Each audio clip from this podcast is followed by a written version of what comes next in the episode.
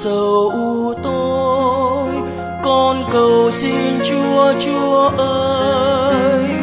Từ vực sâu thương đau, con đợi trông chúa nhậm lời. Nếu chúa chậm tội, chúa ơi, nào ai đứng vững thành thơi, nhưng cha khoan hồng dân luôn tin thờ Kinh Vực Sâu, một lời kinh chuyên đọc trong các buổi cầu nguyện cho những người đã qua đời mà lại được hát lên trong đại lễ Giáng sinh sao? Kính chào quý vị và các bạn. Hôm nay, truyền thông dòng chúa cứu thế sẽ đi tìm câu trả lời cho câu hỏi này qua cuộc trao đổi ngắn với Linh Mục Du Xe Nguyễn Thể Hiện là giảng viên môn Thánh Vịnh của Học viện dòng chúa cứu thế. Xin kính chào bạn Thúy Dung và tất cả quý vị đang theo dõi chương trình. Thưa cha, từ nhỏ tới giờ con chỉ đọc kinh vực sâu khi à, tham dự các buổi cầu nguyện hoặc các thánh lễ cầu nguyện cho những người đã qua đời. Và đến ngày hôm nay con mới biết rằng là kinh vực sâu cũng là một trong những kinh quan trọng mà giáo hội hát lên trong đại lễ Giáng sinh, phải không thưa cha? Đúng, Thánh Vịnh 130 là một phần quan trọng của phụng vụ trong lễ Giáng sinh. Thánh Vịnh này được đọc ở trong kinh chiều 2 của lễ Giáng sinh. Và kinh chiều 2 của lễ Giáng sinh thì cũng đồng thời là kinh chiều 2 của tất cả mọi ngày trong tuần bát nhật lễ Giáng sinh. Cho dù đó là lễ Thánh Gioan Tông Đồ, cho dù đó là lễ Thánh Stefano, cho dù đó là lễ các thánh anh hài, vân vân và vân vân. Thì trong suốt tuần bát nhật lễ Giáng sinh, Hội Thánh Kinh Chiều 2 vẫn luôn hát Kinh Chiều 2 của lễ Giáng sinh. Và trong Kinh Chiều 2 của lễ Giáng sinh thì Thánh Vịnh thứ hai, Thánh Vịnh rất quan trọng là Thánh Vịnh 130 này. Thánh Vịnh này cũng là còn là Thánh Vịnh của mầu nhiệm nhập thể, không phải chỉ ở trong Kinh Chiều 2 của lễ Giáng sinh đâu, mà Thánh Vịnh này còn được Hội Thánh hát trong lễ truyền tin nữa. Không thể phủ nhận được là trong truyền thống của Hội Thánh, Thánh Vịnh 130 thực sự là, hay là chúng ta quen với cái bản dịch là Kinh Vực Sâu đó, thì thực sự là một Thánh Vịnh của mầu nhiệm nhập thể. Tại sao giáo hội lại hát bài Thánh Vịnh cầu hồn trong đại lễ Giáng sinh thưa cha? Thực ra thì Thánh Vịnh 130, Thánh Vịnh De Profundis này thì ờ, không phải chỉ là Thánh Vịnh cầu hồn. Có rất là nhiều cách đọc Thánh Vịnh này. Ở trong truyền thống Do Thái và ở trong bộ Kinh Thánh thì Thánh Vịnh 130 này, Thánh Vịnh ờ, từ vực thẳm này được đọc ờ, như là một ca khúc trong những ca khúc lên đền. Và trong sách Thánh thì Thánh Vịnh này nằm ở trong bộ các ca khúc lên đền từ Thánh Vịnh 120 cho đến Thánh Vịnh 134. Đó. Rồi cách đọc thứ hai thánh vệ của thánh vịnh này đó là trong truyền thống phụng vụ và truyền thống bình dân của hội thánh đó thì bởi vì thánh vịnh này nó đến tội lỗi, nó đến vực thẳm thì ờ, người ta đọc thánh vịnh này như là thánh vịnh ờ, cầu hồn. Và vực thẳm ở đây được hiểu là vực thẳm âm phủ, ờ, âm ti chỗ của người chết. Và từ cái chỗ của người chết đó con hướng lên ngài, con cầu nguyện lên ngài. Thế là thánh vịnh này trở thành thánh vịnh của lễ cầu hồn và kinh vực sâu như con vẫn biết rồi thánh sau đó thì bởi vì vực thẳm của cuộc sống nó không chỉ là vực là vực thẳm của âm phủ nó còn là vực thẳm của cuộc đời với những uh, chuyện cơm áo gạo tiền rồi vực thẳm của tội lỗi và đương nhiên là vực thẳm của sự chết. Và con Thiên Chúa Đức Giêsu Kitô con Thiên Chúa khi làm người thì ngài đi vào vực thẳm đó của con người chúng ta. Và cùng và vì vậy cho nên á, um, truyền thống phụng vụ hội thánh mới đọc thánh vịnh này như là thánh vịnh của Chúa Kitô trong mầu nhiệm nhập thể và um, trong lễ Giáng sinh. Rồi uh, sau đó thì ở trong truyền thống của hội thánh có một cái cách đọc khác nữa của Thánh Vịnh 130 từ vực thẳm này, đó là hội thánh đọc Thánh Vịnh này như là Thánh Vịnh của người con hoang đàng uh, quay trở về với cha của mình và vì vậy Thánh Vịnh này là một trong bảy Thánh Vịnh thông hối. Nói tóm lại đó thì uh, đọc Thánh Vịnh này trong lễ Giáng sinh chỉ là một cách đọc trong bốn cách đọc phổ biến ở trong hội thánh À, đọc như ca khúc lên đền, đọc như thánh vịnh thống hối, đọc như thánh vịnh cầu cho người đã qua đời và đọc như thánh vịnh của lễ Giáng sinh. Vâng, như thế là giáo hội hát kinh vực sâu trong đại lễ Giáng sinh như là lời cầu nguyện của chính Chúa Kitô phải không thưa cha? Vâng, uh, thanh giáo hội hát cái thánh vịnh này, cái kinh vực sâu này ở trong đại lễ Giáng sinh trước hết như là lời cầu nguyện của chính Chúa Kitô Chúa Kitô là con Thiên Chúa làm người trở nên người phàm như chúng ta, người đi vào trong cái như tôi nói hồi nãy đi vào trong cái vực thẳm của đời sống nhân sinh đi vào cái vực thẳm của những nỗi đau khổ phận người đi vào cái vực thẳm của tội lỗi mà nói như thánh phaolô Chúa Giêsu phù giáng sinh đó trở nên người như chúng ta người đảm nhận người trở nên giống hoàn toàn như chúng ta và đảm nhận mọi chuyện của con người. Đấy, thì ờ, thánh thì Chúa Giêsu đi vào trong cuộc sống của chúng ta và uh, trong tư cách con người đó Chúa Kitô hát cái thánh cái lời kinh từ vực thẳm con kêu lên ngài lạy Chúa thưa với Chúa Cha. Uh, rồi cũng Chúa Kitô đi vào vực thẳm của tội lỗi để cứu độ con người. Cũng Chúa Kitô đó đi vào vực thẳm của âm phủ để cứu độ con người từ cõi chết cho nên thánh vịnh này đúng thực là thánh vịnh của Chúa Kitô. Nhưng đồng thời ở trong đại lễ Giáng sinh thì hội thánh hát thánh vịnh này không phải chỉ như là lời cầu nguyện của Chúa Kitô là đầu mà thôi mà còn như là lời cầu nguyện của hội thánh, như là lời cầu nguyện của hội thánh trong tư thế là thân mình ờ, trong tư thế là hiền thê của Chúa Kitô. Hội thánh trong sự kết hợp với Chúa Kitô đó thì cùng với Chúa Kitô và nhờ Chúa Kitô ngước nhìn lên Thiên Chúa à, và thưa với Thiên Chúa, từ vực thẳm, con kêu lên Ngài lạy Chúa, muôn lạy Chúa, xin Ngài nghe tiếng con. Thành ra hội thánh hát kinh này ở trong ờ, đại lễ Giáng sinh còn như là lời cầu nguyện của chính hội thánh. Và không chỉ là như thế, đây còn là lời tuyên xưng đức tin của hội thánh, và còn là một cái ờ, điểm mặc khải rất là thú vị ở thánh vịnh này khi hội thánh hát trong lễ Giáng sinh. À, là chúng ta chú ý cái thánh vịnh này. Có hai cái chiều. Thứ nhất là có cái chiều đi lên của lời cầu nguyện. Từ vực thẳm con kêu lên ngài lạy chúa. Rồi có một cái chiều thứ hai nữa cũng ở trong thánh vịnh này, ở trong kinh vực sâu này, đó là muôn lệnh chúa xin ngài nghe tiếng con. Ta thấy có cái chiều đi xuống của cái sự lắng nghe, của sự đón nhận của thiên chúa. Và cái điểm giao nhau giữa chiều đi lên của lời cầu nguyện và chiều đi xuống của sự lắng nghe đấy, có một cái tên cụ thể, đó là Giêsu Kitô. Chúa Kitô vừa là tiếng kêu lên của nhân loại từ vực thẳm lên với Thiên Chúa, đồng thời Ngài lại cũng chính là cái sự cúi xuống lắng nghe và nhận lời của Thiên Chúa đối với nhân loại. Đấng vừa là con người, vừa là Thiên Chúa, vừa là Thiên Chúa, vừa là con người. Ngài chính là điểm giao nhau uh, của lời cầu nguyện và của sự nhận lời ở trong Thánh Vịnh này. Cho nên uh, giáo hội đọc Thánh Vịnh này trong lễ Giáng sinh như vậy uh, là như lời cầu nguyện của Chúa Kitô, như lời cầu nguyện của hội thánh và những người đau khổ và như một lời tuyên xưng đức tin rằng chính ở nơi Chúa Kitô có cái lời cầu nguyện tha thiết của nhân loại và có sự uh, nhận lời nhận lời ân cần của chính Thiên Chúa. Vì vậy cho nên thánh vịnh này trở nên một thánh vịnh rất đặc biệt trong lễ Giáng sinh. Vâng. vâng, vậy theo cha đâu là điểm đặc biệt nhất của thánh vịnh 130 này ạ? Như là một thánh vịnh của mầu nhiệm nhập thể, như là một thánh vịnh của lễ Giáng sinh thì tôi thấy thánh vịnh 130 này có hai điểm đặc biệt. Điểm thứ nhất ờ, Ờ, và đây là điểm ờ, nổi bật này. Đó là thánh vịnh này mà khải cho chúng ta nói với chúng ta những cái phẩm tính rất là quan trọng của thiên chúa. Từ vực thẳm người cầu nguyện nhìn lên thì ờ, ở trong thánh vịnh này nói đến ba phẩm tính của thiên chúa. Phẩm tính thứ nhất là lượng dung thứ. Trong bản uh, uh, Hebrew đó đó là uh, Selicha ở câu 4 của thánh vịnh thì bản Hebrew ghi là Imka Hasalika tức là ở nơi người là lượng dung thứ. Nhóm phiên dịch các giờ kinh phụng vụ dịch là Chúa uh, luôn rộng lòng tha thứ. Rồi đặc ừ, phẩm tính thứ hai của Thiên Chúa được nhắc đến trong thánh vịnh này là ở câu 7 đó là lượng từ ái. Người cầu nguyện cùng với Chúa Kitô và người cầu nguyện từ dưới vực thẳm nhìn lên thì ờ, thấy chiêm ngắm và thấy ở bên cạnh Thiên Chúa là lượng từ ái. Tiếng ờ, Hebrew là Chesed bản văn Hebrew ghi là ờ, Im Adonai HaChesed ở nơi Đức Chúa Giave là lượng từ ái. Nhóm phiên dịch các giờ kinh phụng vụ dịch là Chúa luôn từ ái một niềm.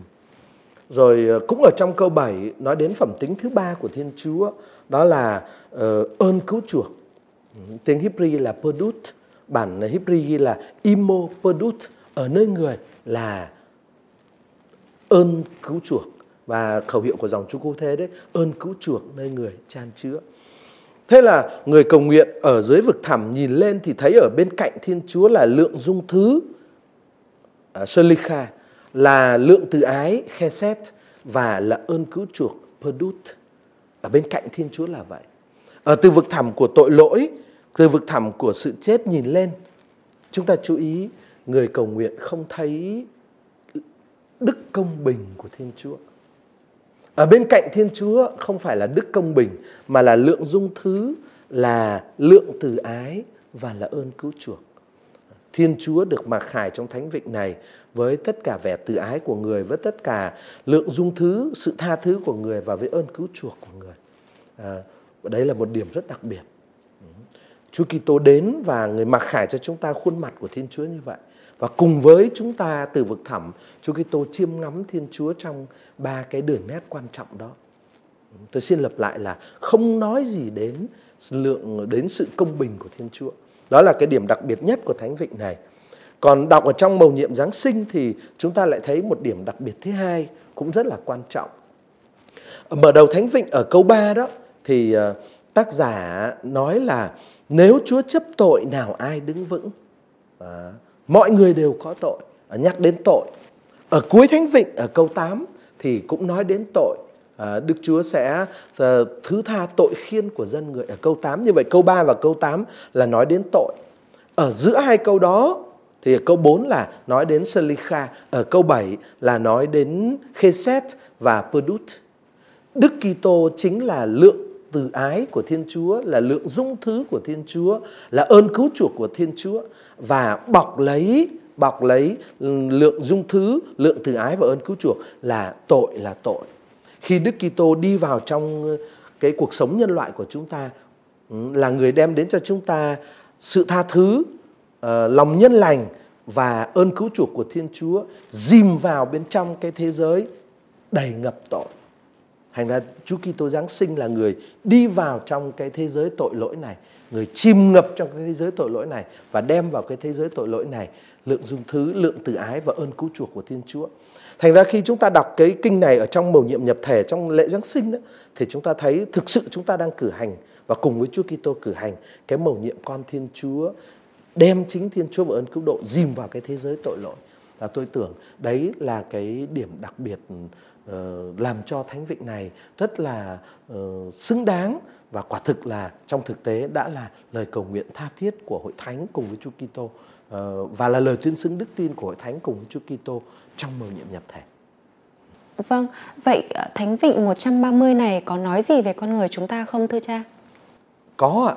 Uh, bên cạnh cái mặc khải về Thiên Chúa và về mầu nhiệm nhập thể nếu theo cách đọc Kitô giáo thì Thánh Vịnh này còn nói với chúng ta những điểm rất là căn bản về con người.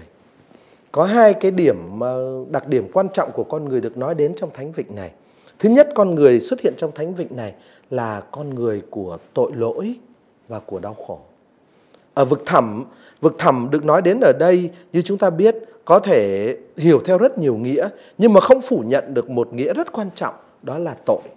Tại vì ờ, ở câu 3 rồi ở câu 8 tác giả đều nói đến tội lụy. Trên vực thẳm ở đây trước hết là vực thẳm của tội.